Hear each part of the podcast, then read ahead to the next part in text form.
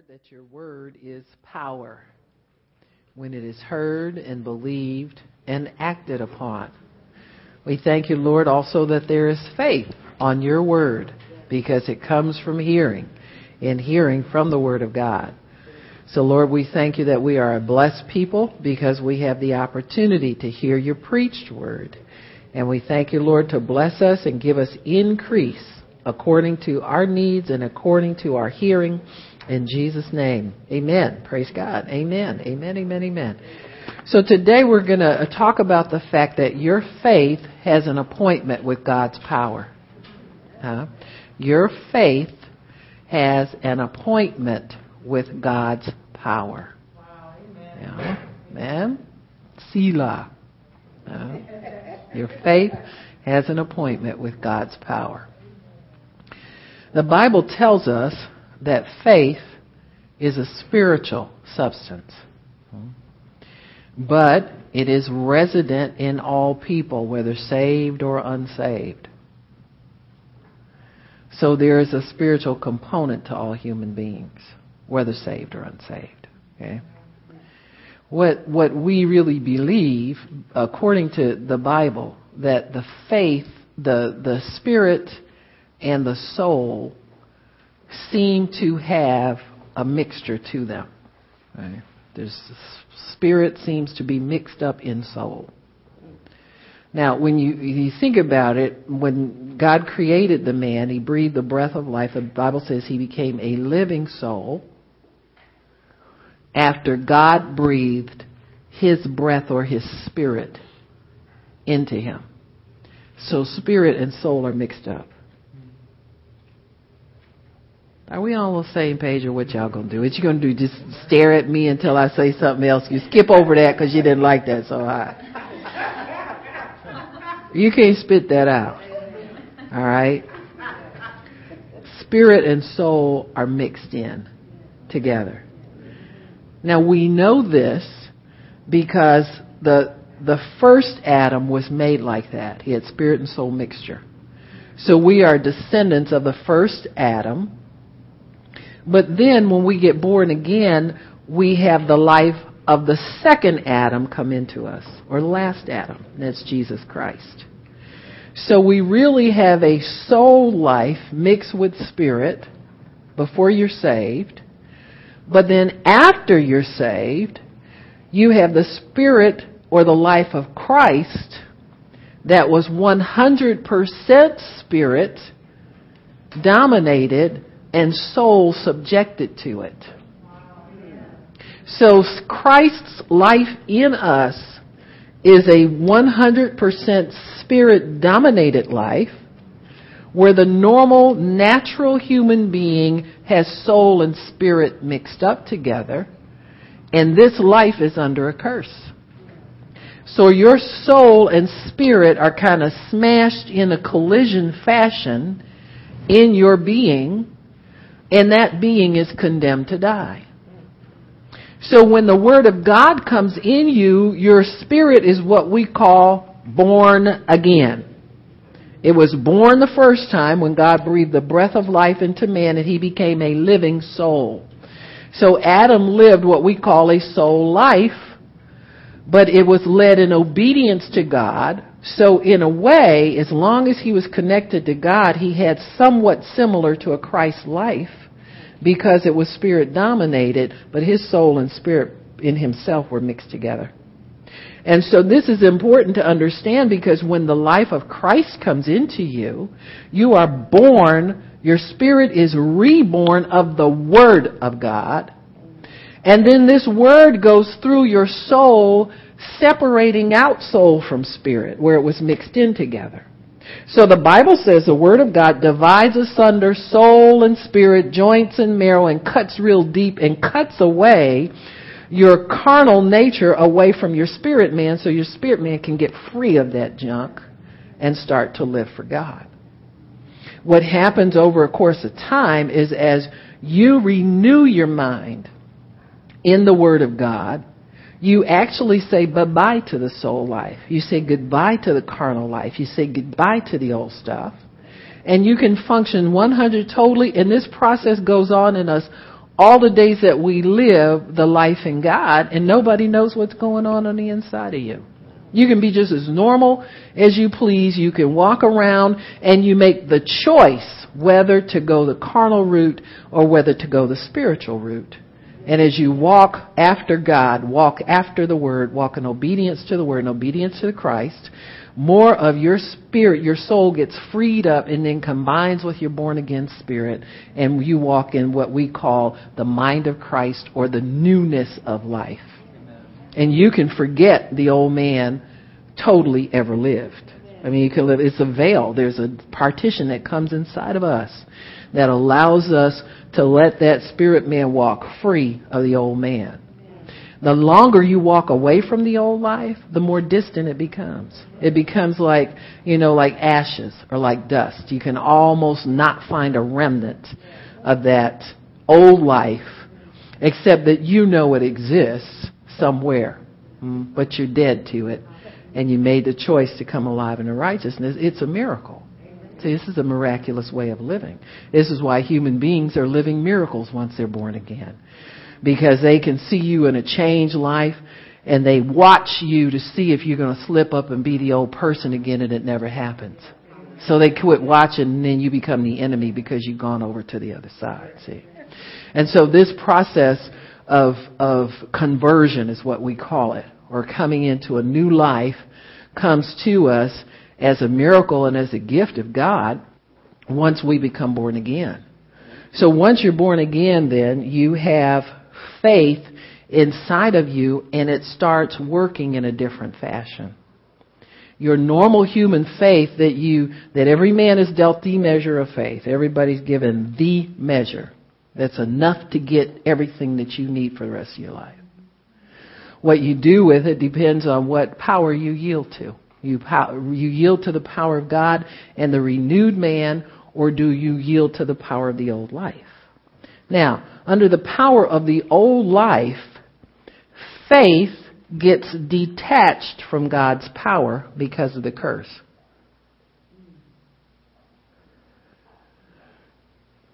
Write that down. Your faith is detached or disconnected from the power of God under the curse. Under the old life, it is detached from the power of God. And then your faith begins to work, but in a cursed fashion. Everything under the curse is slower for a good reason. Hmm? That's why when we pray, we expect it to take forever to get the prayer answered because your expectation is locked up in the old way. It's locked up in the curse. It's locked up in the carnal man. And the carnal man sees everything at a slower pace than the spirit man does. For a good reason. The spirit man, when he's connected to God, can see it as God sees it. The carnal man sees it as God prefers it to be in our carnal state. So everything in your carnal man is slower because of the curse. Why is it slower? Because you don't want it fast. When you cuss somebody out, you don't want that to manifest like it would if God said those words. You got me? Huh? When you get mad and stub your toe, and and or if you get mad at somebody and tell them to go to hell you don't want that to manifest in a supernatural fashion the way god's word would or they'd be down there so fast you send everybody. Amen. in fact you probably would be sent before you get to be two years old. Huh? You got me? And so the curse comes as a protection for us against ourselves. Hmm? God was so adamant about that, he locked the man and the woman out of the garden and put an angel there. He said, lest they go back in and eat of the tree of life and live forever in this condemned state. So after the curse, God immediately sets forth a plan of redemption to put us back into his power because that's where he prefers us to be, but in a righteous condition. He doesn't want you in His power in a condemned condition. He wants you in His power in a righteous condition. That's why He strongly says faith works by love.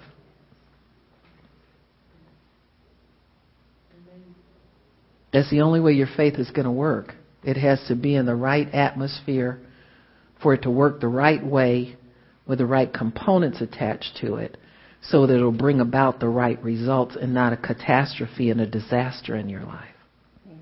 Lord knows we get enough of that on our own. Just our normal human faith gets us in so much trouble. We had to wind up repenting of that life and receiving Christ. that's true for everybody. And so we should bless God for the fact that, that our faith is disconnected from His supernatural power. So it's, it's in more of a dormant state, really, before we're born again. And after we come to a knowledge of Christ, then He gradually turns up the power on it in small increments to get us used to it. Now, parents, when you were teaching your children to drive, probably a car is probably the single most powerful machine that a human being will ever operate in their lives. You know, what you start doing, let them sit under there, let it, let them sit when it's running, and then you let them take their foot off the gas little bit by little bit by little bit, and eventually they can go and put your foot back down again. We lose control. Don't look, you know, back and forth, back and forth.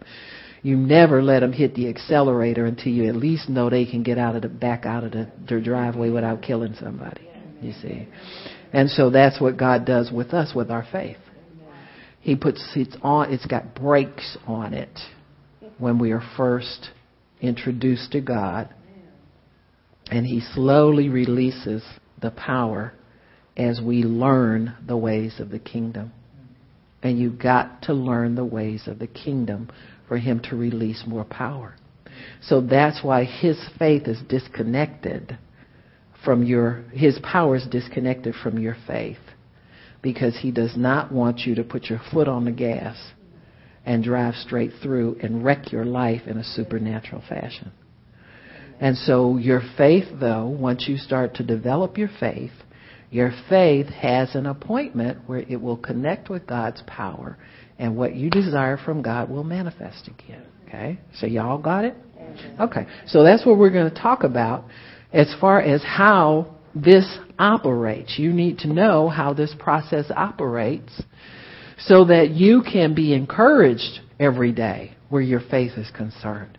You can know what things you need to do to get the manifestation. That's what we all want to know.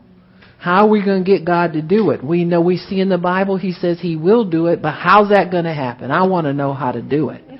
And so this is what we're going to talk about today. The fact that your faith has an appointment with God's power. It is disconnected from God's power until all things are set up in the proper way for that appointment to be connected together and then it'll, it'll manifest what you need. So again, Hebrews 11:1 tells us faith is a supernatural substance.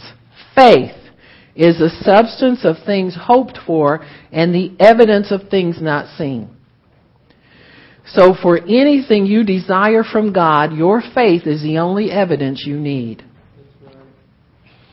If it's wishy-washy and it's floppy, it's flimsy evidence. And if you want it to be more substantial, then that's your job to develop it more. Comes by hearing the Word. Put yourself in the Word of God. Put yourself under the Word. Now, people who, who desire things that we know clearly from the Word of God that we've received already, that He's given, like, you know, your healing and so forth, we have no problem getting, you know, turning the tapes on until we know those symptoms are gone. And we can do that with every other single thing that we need from the Word of God. We can do that and know that that faith can be developed. Amen. You know, it took me a lot of years to understand that, that there were no exceptions to that rule. Now, there are some times though when God in self-will, faith works by love. Now, if you're in self-will, and you're going after and going after something in greed or lust or something like that, it's not going to work that way. But in your devotion to God, you worship God and, and He leads you into the Word and shows you. And then you begin to meditate on that and it comes to you, then, then those things are for you. They can be, your faith can be freely developed in all of those things. It can be freely developed for things that are necessities. You need you need an education, you need clothing, you need shelter, all of that kind of stuff. The faith you can just walk in a given that it's going to be supplied to you by God. You can. Same thing with healing. Those are atonement promises, things that you have already given. If, if they're missing from your life, the enemy stole them some kind of way, and you can get divine restitution. So anything that comes under the heading of divine restitution, you can pursue it. You know, just go after it. There are some things, though, that are on an appointment schedule. Desires of your heart things. Things that would bless and, and adorn your life in a greater way. Those things are on a timed release schedule and they fall under the heading of the abundance of God and the fullness of God, and they come into your life in such a way that they don't begin to be the focus of your life, set you up in idolatry, set you up in breaking. See, God doesn't, if, in order to bless you, He must obey all of His laws in the blessing process. He can't violate any of them. So, for instance, if God knows that if He gave you a certain um, uh, size of a house, you know, a, a, a seven bedroom or eight bedroom mansion with five bathrooms, and you're scared about the plumbing bill, He's not going to do that to you. He's not going to put you in fear, and you're scared about the note. He's not going to do that to you. Okay? If if it if it looks like after you get things, you don't have so much time for him anymore, he's not going to bless you with them. You got me? So he will not put you in a place where you're tempted to violate his law in the process of blessing you. See, it took me a lot of years to understand this about why some people got their answer right away, so why some people had to wait, why some, but God told me, He said, you can reassure everybody who's believing me for anything that their faith has an appointment with my power. He said, but I've unplugged the power from some of these promises because it's not time for the appointment to be made yet. Now you can understand that, can't you? Because we get things by what the Bible calls inheritance. It's not inheritance is not a big shopping bag where you can go through God's place and just yank stuff out of his closet and put it in your bag and take it home with you. Inheritance is is a type of earning, if you will, but not buying, not earning with carnal uh, commodity purchase. Earning in the sense of faithfulness and reward type earning.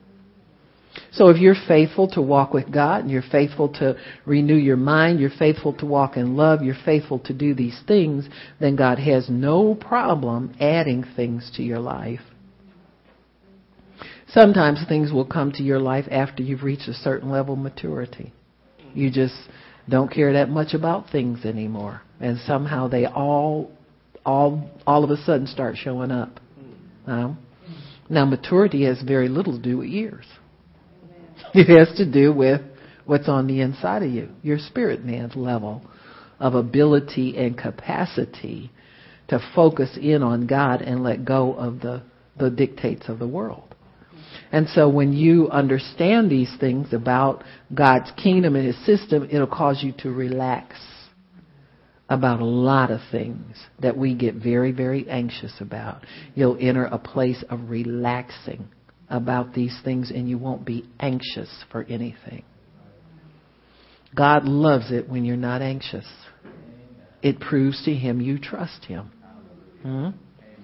And so you have, Jesus wasn't anxious about anything because he knew his relationship with the Father. And he knew it would sustain him through anything. And the most important thing to him was staying connected to the Father. Hmm? And so that has to be our attitude the most important thing is connecting to the Father. Huh?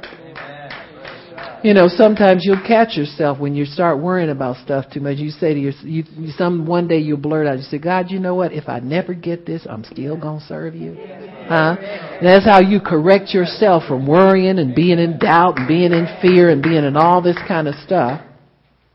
And so, uh, God tells us then that faith is the substance of things hoped for and the evidence of things not seen. So it's substantial evidence. So if you have faith, that's your substantial evidence. You don't need a confirmation. That confirms something is there. Huh?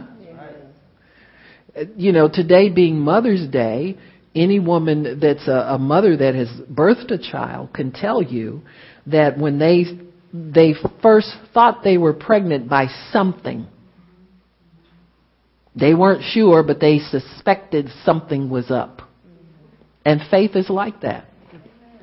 It's that something going on on the inside of you that wasn't there before, but you suspect. And so they'll go a little while and see if there's a little more evidence. And then they suspect a little more. And then finally it's time to go to the doctor to have things checked out and then it's confirmed. And so it's the same way with our faith. There's something going on on the inside of you that was not there before. Huh? And so you're suspecting that God's up to something. Huh?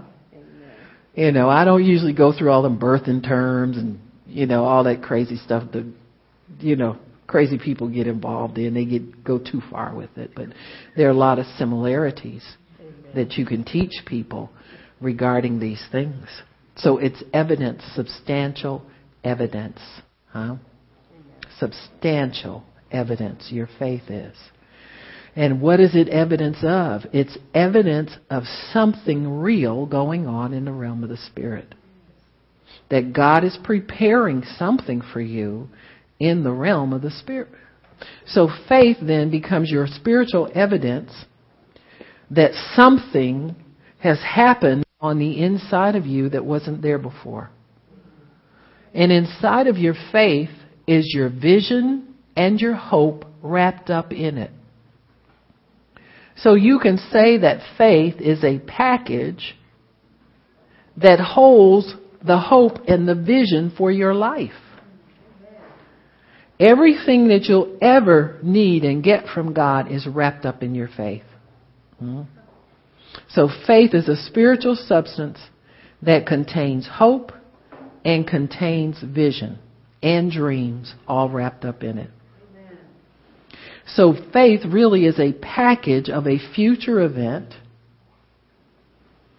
And so our question as Christians it should be this, what takes us from faith to reality? What takes us from mere faith, which is substantial, to reality? And the answer is your faith does. Your faith knows how to drive the car. Huh? So when you first start driving your faith car, you take your foot off the brake. You're scared of it. You don't want to want it to go too fast. You know, I've had times when when I would want to believe God for great things, and I think about it, I say, man, if that all dropped in here tomorrow, I'd be scared. You know, the thought frightens you. And so I don't want to take my foot off the brake or hit the accelerator too fast and that bad boy get away from me until I know how to control the whole thing in God. You got me? And so your faith knows how to get you from faith as a confirmation to, to reality. Your faith knows where it's headed. And your faith knows what it can produce. The spirit of faith has a mind. It has eyes. It has ears. It is a spirit. It has a voice. We know that. Your faith can talk to you, and it does talk to you. Your faith contains things that are personal to, to you because it is a part of you. Your faith is a reflection of your life. It is a spiritual substance and it is 100% God, but it's 100% personal to you. Your faith can bring into your life things that are important to you that are a reflection of your values, your thoughts, what you like, what you don't like. It's personal to you, but it's 100% God. So your faith is like having having faith uh, uh, on the inside of you is like having your own little personal chauffeur. He knows the route. He knows where you want to go. He knows how you like to travel. He wants to make you comfortable. He's got your favorite bottle of water back there and all the things that you like. You know, you got your lights and the neon lights under the floorboard and all this kind of nonsense. And he's driving you from one destination from faith to faith to faith. Amen. Amen. And he knows how to get you there. He'll get you there in style. He'll get you there intact, nothing missing, nothing broken. He knows how to get you from one place to the other. So when your faith is working, your faith is getting you to a certain place. Huh? And that place is an appointment with God's power. So your faith can be a comfortable ride from one place to another. You're not stressed about anything. You're in complete comfort. You can rest and relax because He knows the route. He drives the vehicle. He does everything. And it's all done in 100% comfort because of your faith. So your faith contains things that are personal to you because it's a part of you. Your world is framed by the words of the spirit of faith that lives inside of you. So in order for it to that promise to be delivered to your doorstep, that faith must work in you. That's why your faith, you can't just leave a prayer request somewhere for somebody to pray for you. Hmm? Now, God will honor that to a degree, but with believers, you at least have to come into agreement with that in order for it to work. And at some point, that the load has to be carried by you to that appointment. You got it? See, there's some things that other people believing with you and agreeing with you cannot do for you. Mm-hmm. Because if that promise is going to be delivered to your doorstep, you've got to be the one to make the appointment. You've got to keep the appointment for the release of that promise in your life. Now, faith is given to you by God as a means of connecting to Him in His world and bringing His world down to you. So you, with your faith, you connect to God's world. Whatever God's promised you is in His world. It ain't down here. You'd have it. As nosy as y'all is, you'd have had it already. Huh? Always scoping out, snooping out something, you know, you'd have found it by now. So it's in His world. The riches of God are in glory. So, it's a means of connecting you to Him in His world and bringing His world down to you. Faith is the spiritual stuff that our reality is made out of.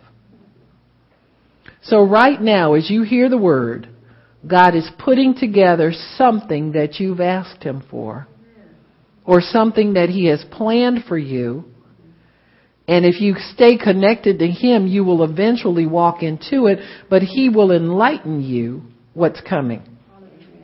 He does that through the Word.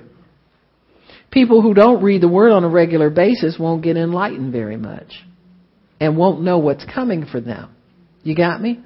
And so this is how your faith gets fed and he gets fuel in his tank to drive you a little bit further.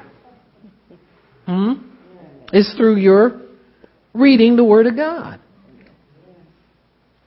Modern day Christians know better than to try to live off sermon to sermon. You just won't make it like that. The sermons are to enlighten you and teach you and open you up to the possibilities of God, but pretty much most of the believing is on you to develop that faith further once it gets ignited by what's given here. So what keeps everything we believe from manifesting at one time is the fact that the power is detached from our faith. The power of God is detached from our faith. But your faith is taking you to the place where it will be reconnected again. Okay? So your faith is the driving force that is taking the vehicle of your life toward the destination that God has for it. So faith keeps, uh, faith is what the faith we keep with us as our confirmation that God's promise is real. So faith gives us a reality about the promises of God. It assures us that the promise is real. And you need assurance because you don't want to give up on something.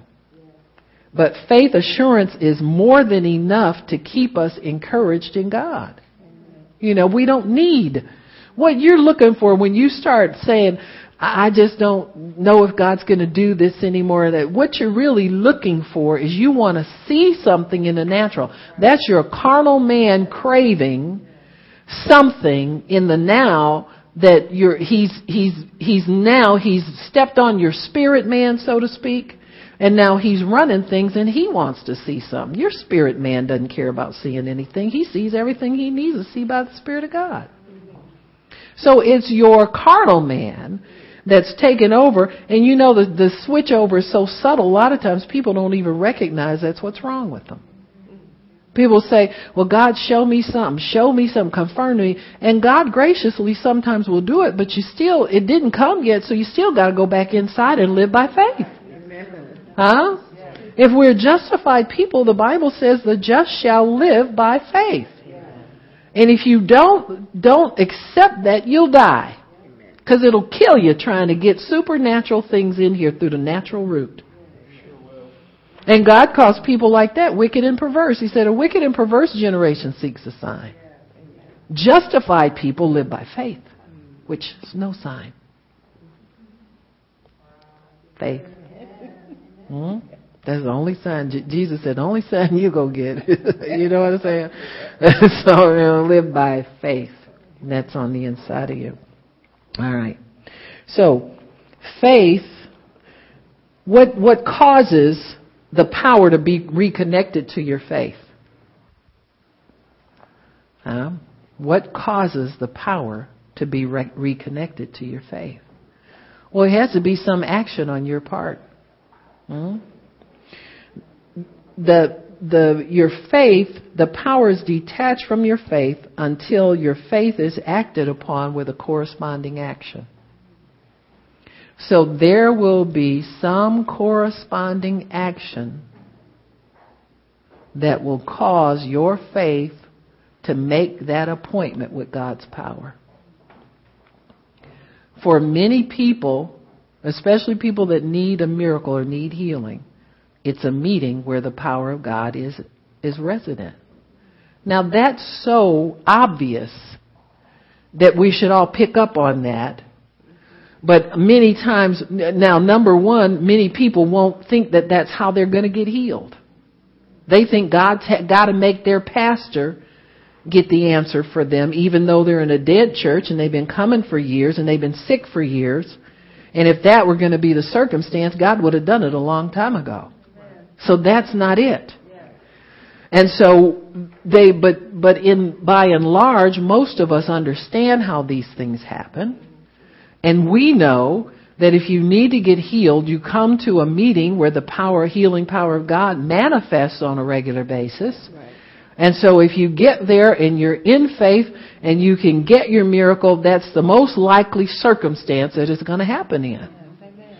But we don't think that way when we think about the things that we need.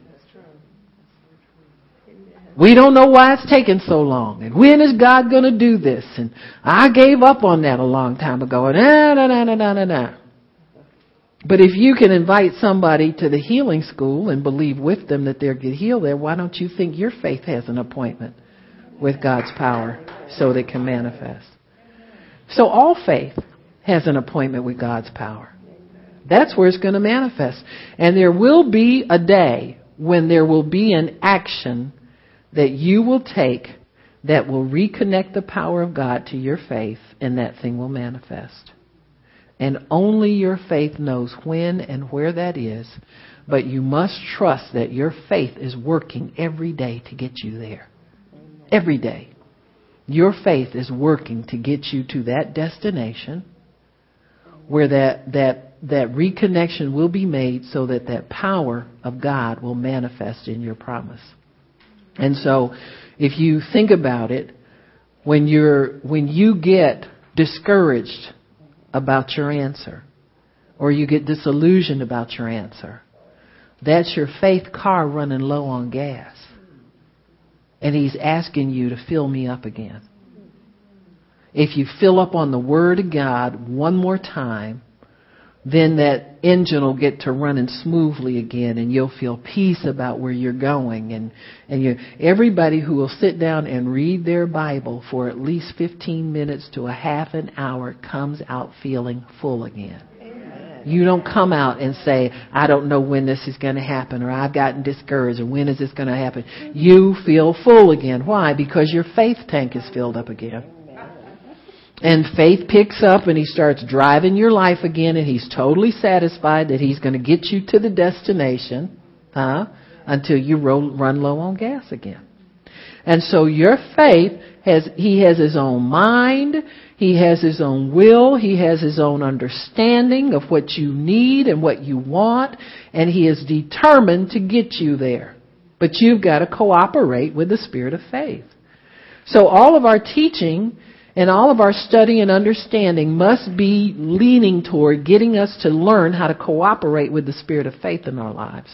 Or we will not receive the things that we're asking God for. We'll quit on them. And the Bible tells us not to get weary in well doing. Well doing is staying in the Word. If you don't stay in the Word, you're not doing well.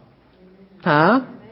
So he tells us not to get weary in well doing, and this is the encouragement that the Spirit of faith gives you. He tells you, in due season, you'll reap if you don't quit. If you don't faint, if you don't lose heart, you'll reap in due season. Why? Because your faith is taking you somewhere. It's taking you to appointment with the release of God's power where the power of God will be released so that you can receive what it is that you're asking God for. So there is a corresponding work that your faith your faith is going to a job. It's taking you and him to a job. And there will be a work where that faith will be released. And then that promise will come to you. So the believer must decide with the spirit of faith that now is the time for it. No more waiting. Today is the day. This is it. Huh? There won't come another better season. There won't come another better time. So the believer must decide that now is the time for the manifestation in order for God to make the appointment for our faith to meet His power. Now how do you decide that? You don't decide it in your flesh.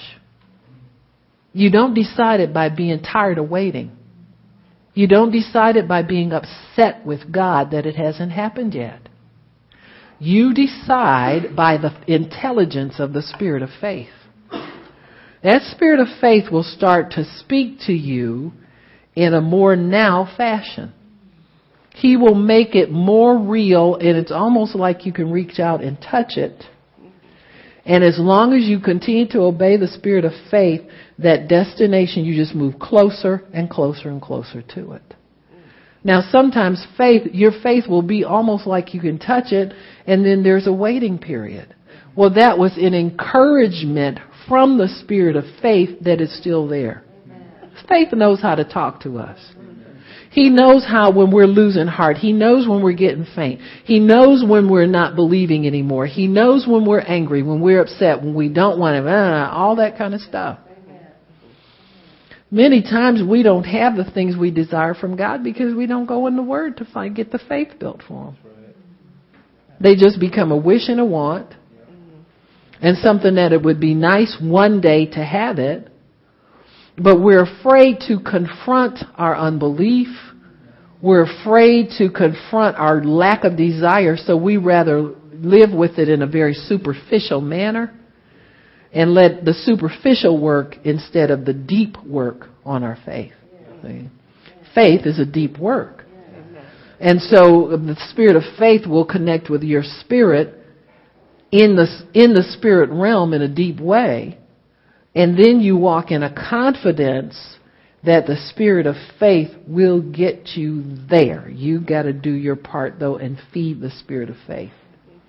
You can't let him get weak. You can't let him get faint. And you can't let him go dormant. And then you gotta have somebody come and tap you on the shoulder and say, you know, I've been praying for you. How's this going in your life? Huh?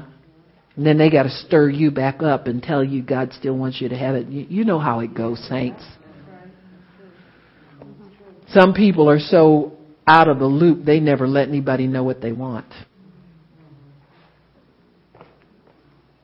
You got me? They just come to church when they come. Just out of it. At least if you're believing and you're disappointed off and on, you're in the game.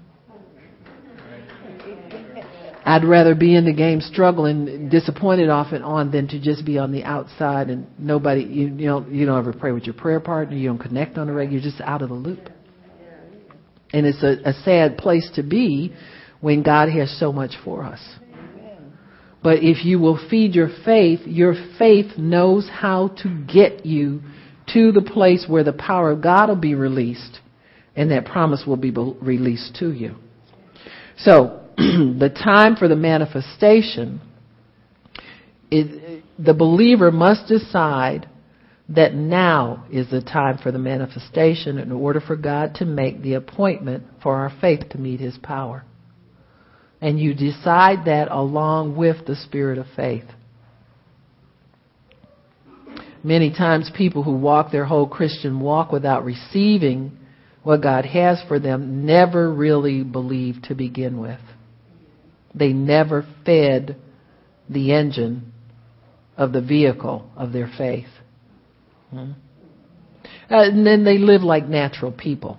You know, I'm not saying they don't have anything or they don't have a life, but they're living a carnal life when they really should be allowing God to feed their supernatural faith so the good things that God's promised them will come to them. Those things will come, but you got to feed it. You got to step out in enough faith to believe that that is for you for real. And that God seriously wants you to have these things and you don't side with the spirit of the world that says they're not for you. Hmm? It's really easy to side with the world. You know, and decide certain things are out of your reach and out of your realm. Because you, you just make up your mind that the way you're living is okay and things are not for you. And if you don't change that and allow God to stir you up to different things, then you'll spend your life missing the things that God has for you because you never disengaged your thinking from the world.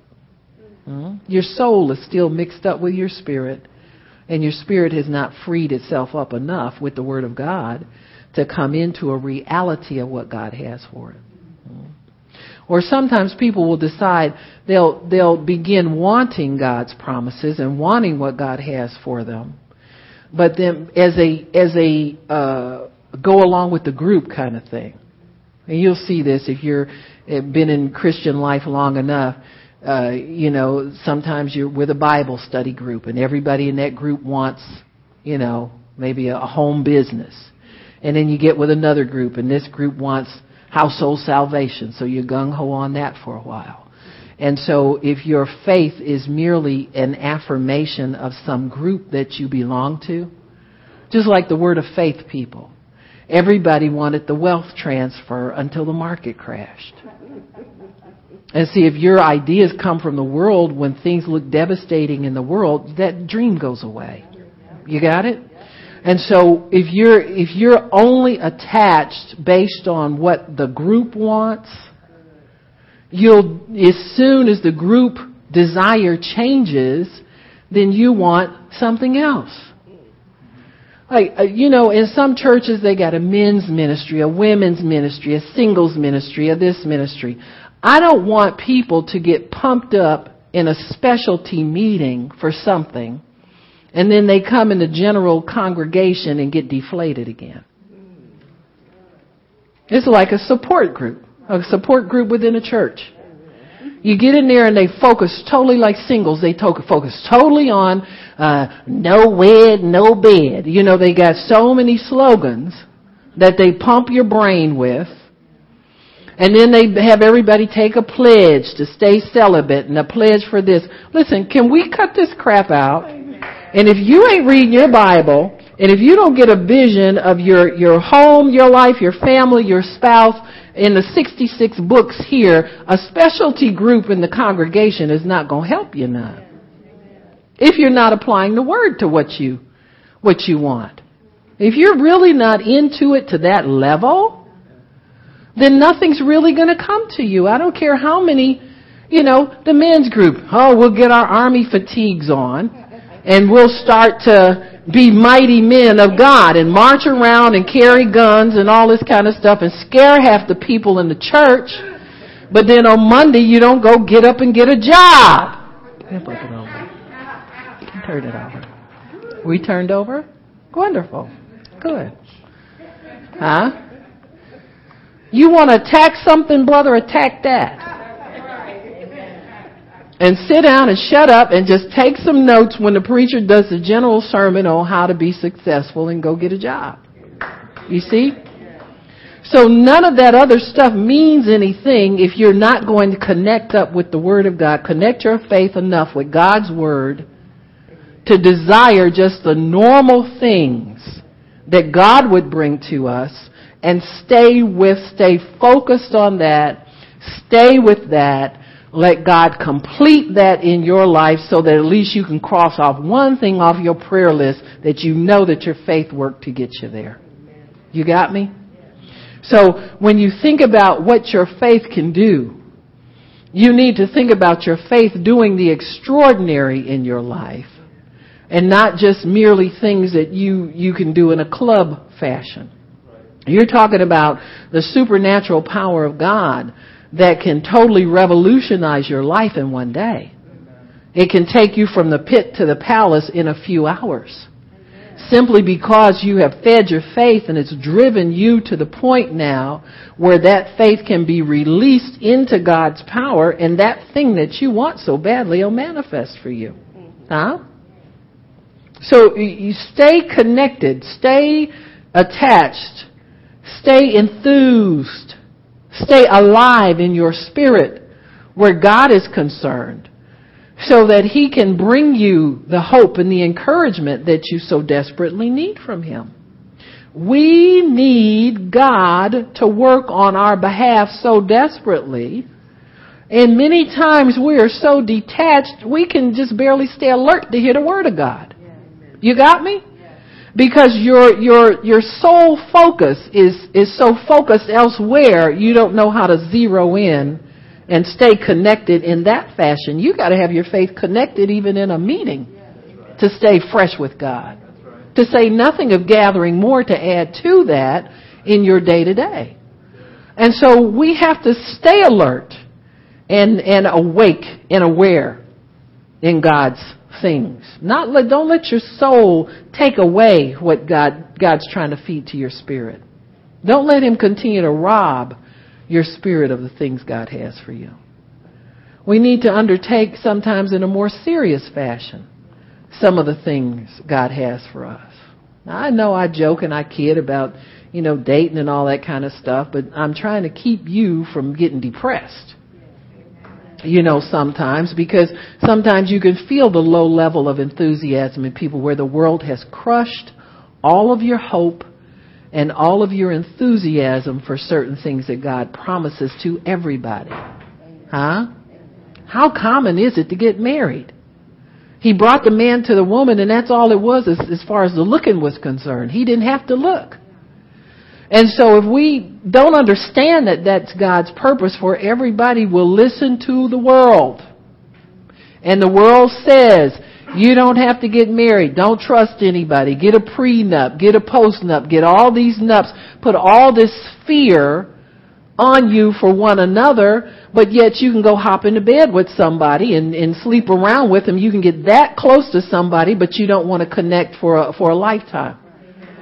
And to me, it's more natural to want to connect to somebody in a friend fashion, want a friend for life, than to just want to jump casually into bed with somebody. That just seems real foreign to me.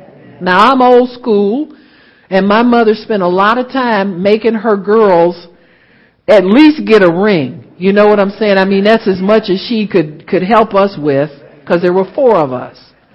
You know, and, and you know how girls are. You know, we I've been in menopause since I was three. You understand what I'm not, now I ain't talking to you. Let me talk to some girls. I'll get off of here. You know what I'm saying? But girls are like that. They're a little moody, they're a little strange sometimes. It's a hormone thing. That's why men are scared of them. Wake up over there. Sitting up there trying to hide his head. You understand? Well, hot flashes are nothing new for me. You know, I've been having them since I was yay like that.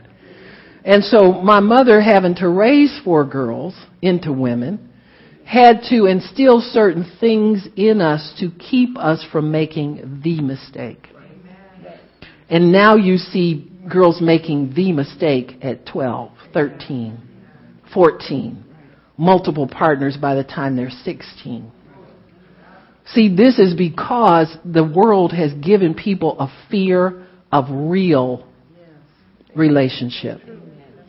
You can relate to somebody on an intimate level for a short period of time and reject them, but you can't make a commitment for a lifetime to one person.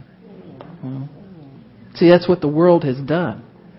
And so when people come out of the world into the church, then the church has to erase all of that and give you hope that you are a new creature. That I don't care who you slept with, God makes you a virgin again. But you got to get in the Word and deal with that on that level for that to supernaturally happen to you.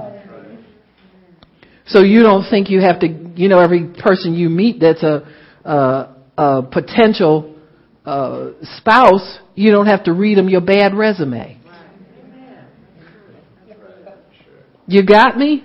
And so this is why something is natural. I thought like everybody married. You know what I'm saying? Oh, you look married. Oh, you, you, you single? You're joking. You know, I mean, somebody was your age because that was so common for everybody to do. And then I look at this generation and all of a sudden we got the single mom, the single parent, the one over here, the kid over here, and the husband over here, and the no husband, and the baby daddy. And we got all this new terminology. And it's killing our trust of one another. We don't trust one another. We don't trust God. So that's why it's hard for somebody to say, I'm going to diligently read the word because I want to be married and I want a good husband. So we joke about it. And that's as deep as we can go sometimes because it's seldom that you will get somebody and come to Pastor Barb, I really want to pray for a good husband. I want to be a good wife to somebody. So we keep joking about it until we can get you to dig a little more seriously about it. You know, at least we scratch the surface and we get this worldly stuff off of people. And we get you to understand sometimes that that longing in your heart and some of those promises that God has for you are completed best with somebody else that you're committed to, not somebody you're casually involved with. See? And so we have to understand that when the faith in you begins to develop for these things, that's a personal thing between you and God. See, you can look in the Word of God and you don't have to blush every time you think about somebody caring about you or loving you. Or you don't have to think that's not for me. Nobody loves me. I, will never find it. Look at all that I've done. Look at. Me. Or the other extreme, you don't have to be a church hopper that just goes to a church because you hear a lot of men in that church. Huh? You don't go for the word, you just go for the prospect or the possibility, and you just sit there every Sunday and look around to see who it might be. You see? Same thing with men. They'll go to churches because they hear it's a bunch of women over there. Huh? Church girls. They keep a job. They stay at home and they take care of you and they don't sleep around. You won't get no SID or SD. What do they call them? STDs. Or, see, to me, that's a gas product. You know, for my generation, it's something else now. Alphabet soup. But see, if you will, if you will take it seriously with God, between you and God, you, you and your Bible, by yourself at home, nobody looking over your shoulder, nobody telling you what you're supposed to have. And why don't you pray for this? And why don't you got this? Huh? Nobody's pushing you in a club fashion to join their club of what they think a perfect life is supposed to be. Amen. Just between you and God. And your faith that drives your personal vehicle to the next destination will get you there. And before anybody knows it, you done passed out the invitations. And we all rejoice. We giving you a shower because, oh, I never thought, well, yeah, oh, come on, girl. Yes, yeah, girl. Yeah, I'm, you know, I give you a shower. Now, show me the ring. You know, that's what pastors, well, female pastors are supposed to do. We're supposed to see the evidence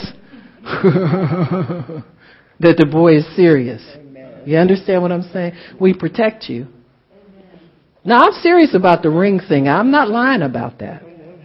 Now, I don't have to be real big, but it's got to be big enough to show some serious intent. you got that, didn't you? You know what? You know about what size I'm talking about, don't you? They know, huh?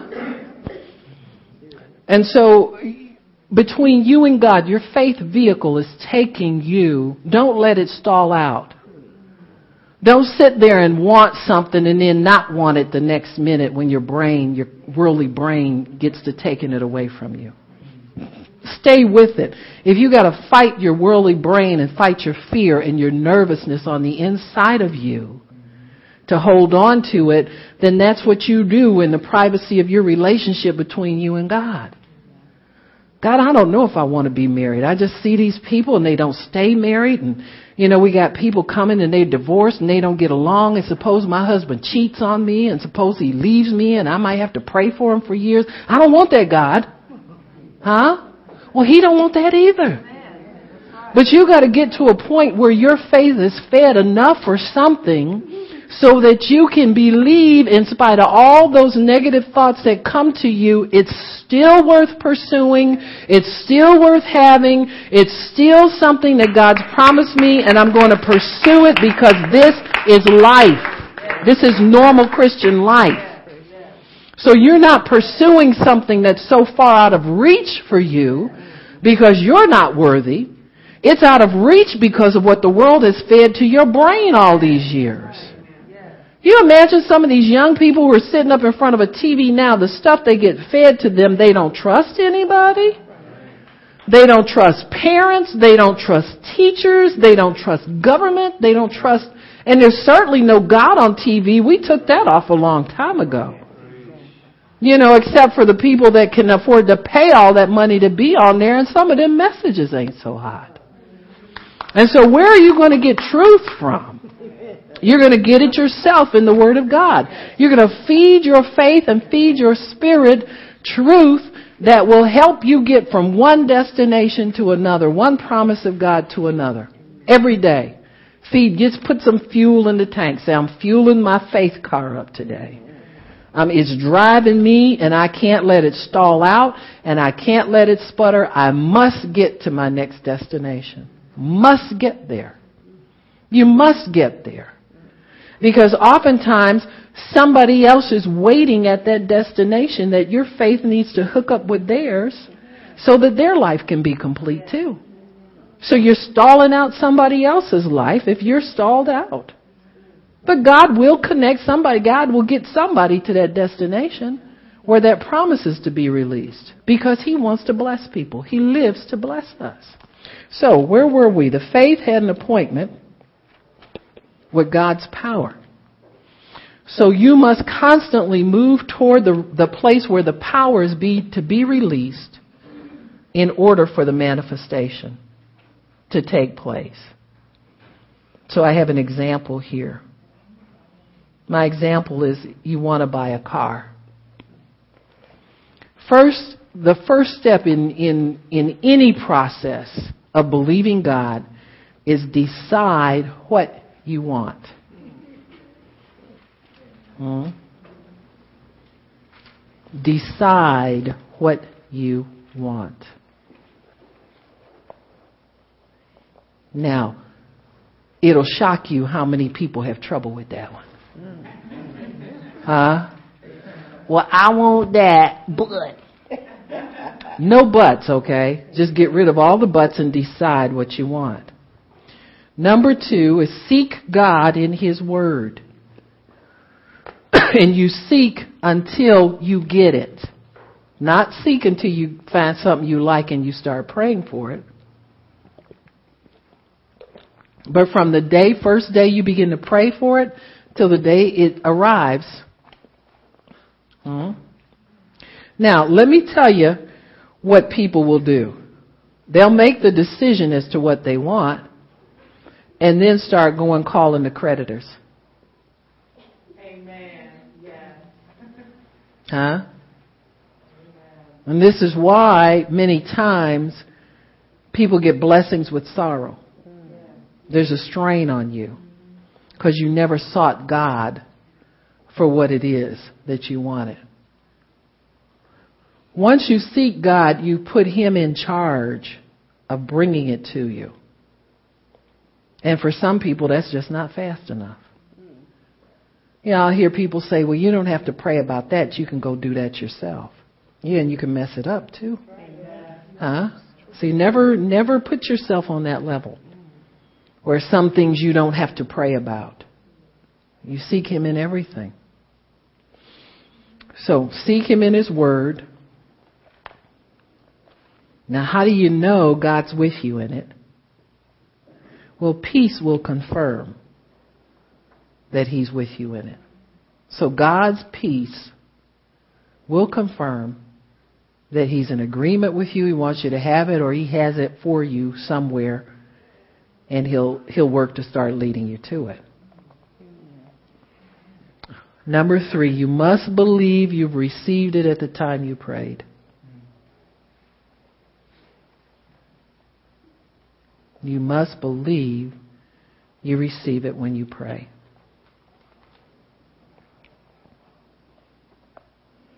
Then you look for God to lead you to the place where your faith will be connected with His power. And that's a place of manifestation. Now, let me tell you the first time that you look for a place for it to be connected with His power. So, what is that? Well, that's going out shopping. That's where your faith will be connected with God's power. And that's at the dealership, the showroom, or, you know, if you're looking for a good used car, it might be driving down the street. It might be any place like that. But your faith now is on the hunt to connect with God's power. And so you need to be alert and attentive to the fact that your faith will put you there. Now let me tell you what most people do. They go somewhere in the flesh calling it faith. And then when they get there and they're not they're not pleased with what goes on, they're mad at God. Huh? You go there mad. Because many times you don't go there in faith, you go in there suspicious. You think somebody's going to give you a bad report. You think you're not going to be able to afford what you really want. You go there with all those doubts. There's nothing about faith in that whole thing, but that's what we do. Hmm? Isn't it? Or we go there and we want something, but we don't want to pay as much as we know it costs. You got me? So there's nothing of faith in that either. You're not trusting. You're, you're adding heaps of doubt and problems to the process when it don't have to be like that. See? If faith is driving you comfortably and he's confident that he can get you, say, yeah, just sit back and relax. I know where that is and I'm getting ready to take you there. That's what faith tells you. And if we get up and start driving, put our foot on gas, got your pedal from, I know when I get there, they gonna tell me them, what's my credit score? I looked it up. I ain't gonna even look it up this time. I know it ain't no good. huh? Hmm. Or you can be overconfident about your natural abilities. And they stick you with something. She didn't seek God. People come in with good credit. They know they can get it. They know they can afford it and so forth and so on.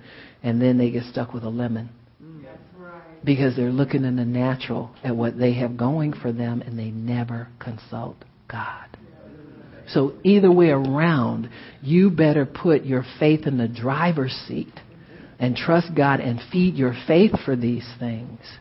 Because your natural abilities are going to fail. God's never going to let your flesh outdo him. Huh? Other than that, he might as well quit being God and just let you run everything.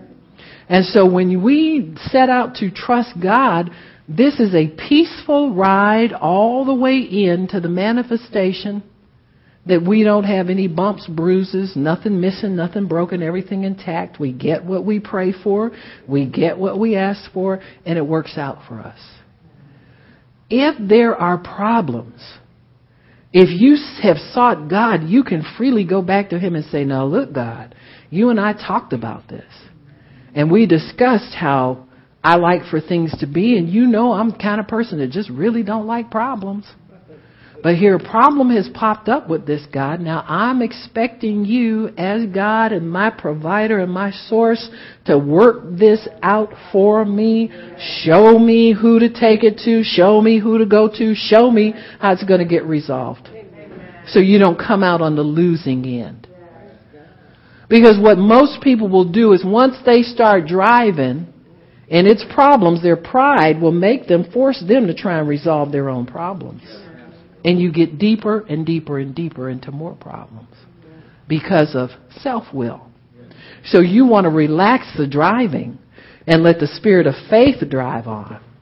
So you look for God to lead you to make a corresponding action or work that will cause your faith to be reconnected to God's power. And stay in faith. Don't get out of the car. Don't jump out because your flesh sees something that looks more tantalizing and it looks like you'll get it faster, huh? Than trusting God or faster than your faith will get you there. Really, most of us are pretty slow spiritually. Huh? We don't have a lot of real quick spiritual people. Now we got a lot of swift flesh people. Because your flesh will work real quick to do things. Huh? You get your paycheck and see how fast your mind will add up what you could do with it other than what you're supposed to be doing with it. So your flesh works very, very rapidly to get yourself, get on to the next thing where you can spend some more, where you can get some more, where you can have some more, where you can do some more. Uh, that's the flesh. The spirit works relatively slowly in comparison because your spirit wants you to be successful.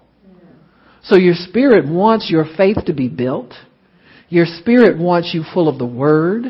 Your spirit wants you to work by love so that, so the enemy doesn't have a chance to plant anything in that promise that wouldn't be a blessing to you. So your spirit wants things to run smoothly and he knows he has to work with you to get you in position and get you in shape so that you can freely receive what it is that God has for you. So your spirit does all of those things. So he really is taking care of you. He is the, your faith is, is the custodian of your promise. Your faith is a custodian of your spirit, getting it to the place where it can understand God, it can receive what God has for it, and it can be successful in everything that God has. Everything. And so once you've understood what you want, you ask God for it, and you let your faith start driving you to it, your faith will compel you to do some things that you may not think are very smart in order to get these things. Sometimes your faith will tell you to draw a picture of something that you want. And he'll describe it to you. He'll tell you the color. He'll tell you the type. And he'll tell you the price. Now that's happened to me with almost every car, even when my husband was alive. Almost every car we owned, I got a description of it before it came. And so God says, when it comes, it will be this and it will be that, but I will add to it because I'll do exceeding and abundantly beyond all you can ask or think. And so that was what I set myself in agreement with God for, and as we pursued, we went out and received. Now, every car that we have bought, we didn't, we never paid cash for them. My husband was the type of person he could figure out who was given the best credit, and usually he wound up making money you know, he could find somebody who had zero interest, and if I took it out of the bank and they're paying this interest, I'm losing. You know, he was them kind of people. He everything, and that was when people were giving you interest on your savings or whatever. So he could take money and make money off and still buy something and have it. You can't. It depends on the economy, but you could do it back then. Until we got to the last car that we bought, and he found he couldn't really work it that well. And so, and we had thought we didn't have the money saved up to pay cash for it, but lo and behold, we did. He said, I don't know why I'm still making payments on this car. He said, I could pay cash for it and get this thing out of the way. Which he did before he passed away. It was my car, the last car we bought. But every car, we knew the color. We knew the make. It was that exactly what we wanted. If there were problems with it, I was assured God would take care of it. My red car that I still have now, I don't, don't want to get rid of it. I have no, I'm smart enough now to know that once I put faith in operation, that car's going to show up. The next one will. You got it? And so I don't play around. See, this is the thing though. When you start understanding these things, you learn how to be careful. You're not running around saying, God told me, I want this, I want that. You don't do that when you understand how these things work. It's a curse and not, I mean, a blessing and not sometimes. But I don't play around with wanting things because I know at some point the spirit of faith will start moving me toward it. And if I don't want to complicate my life. Mm. You understand what I'm saying? Unnecessarily. And so you're careful about your wants. You're careful about your what you get your mind wound up in. I want to get my mind wound more up in things that I know will help people. With the years that I have left to live, I want them to account for more than just accumulating things. I would love to have been that way a lot earlier, you know what I'm saying? But you get there, huh? You get there. And so when I I got uh, the last car that we got, I decided that I don't want any more notes. No, no, you know, just whatever, God. I can get there. I can hitch a ride with somebody. Miss Daisy, I find somebody in the ministry with a car. I like that car. Ride me in it, God. You know, there's a lot of ways you can do this. But when I got that car, and I know I prayed for it because I saw it before it got there. And it was interesting because on my birthday, somebody drove a car up to the church that looked almost like it. And I thought for sure that he had gotten it for my birthday. And I said, Did you get me a car for my birthday? And he said, No, no, I really didn't. And when he said no, it was no. You know, you couldn't frisk him and find out he didn't get it. And so I said, I saw a car. I said, it's almost like the one that I want. I said, and it's sitting out there in the church parking lot. You sure you didn't get that car for me yet? He said, no, I didn't get it yet. And then he swallowed hard. And see, what let, let me know was he wasn't planning to get me nothing like that. you got me? Huh? Like a Honda Toyota. He knew I wasn't going to ride no, but you know what I'm saying. He's downsized in his brain. So then that let me let him know that that was what I wanted, and God let me know God was going to convince him to get it for me. You see? And so, like in the next three weeks, we kept looking we found it just had a, a, a regular red top. It didn't have the thing, you know, with the hole in the. I wanted with a hole in the roof. And so it didn't have all of that, but I knew that it was on the way, and God confirmed it that way to me. He always confirm things to you. You'll always get a shadow of it. You'll always, you'll know that your faith is working for real because it's there for real. So we got the car.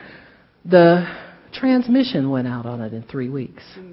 And I had no fear whatsoever. We bought it from a private owner.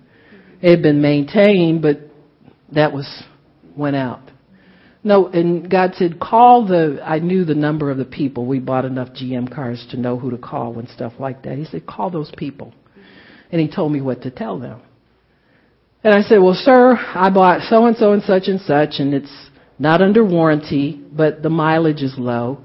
He said, and tell them this, I am sure you make a better product than this because my transmission has ceased to work.